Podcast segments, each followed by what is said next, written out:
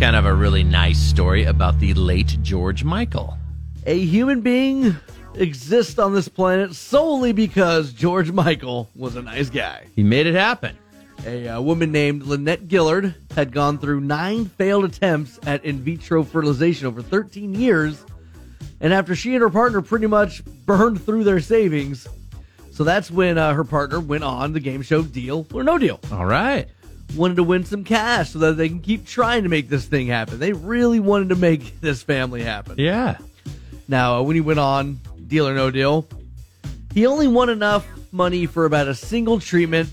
But after that episode aired, George Michael was so moved by the couple's story, Yeah. he anonymously donated a nice chunk of change to them. Yeah, dude.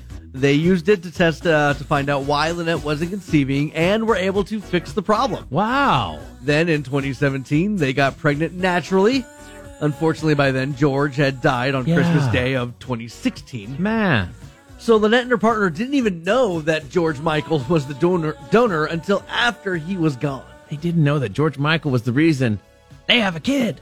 It, uh, it happened on December 26th, the day after George died. A producer on Deal or No Deal tweeted about George's anonymous donation. Ah. Lynette then contacted the show and found out that yes, she was the recipient of that donation from George Michael. What a trip.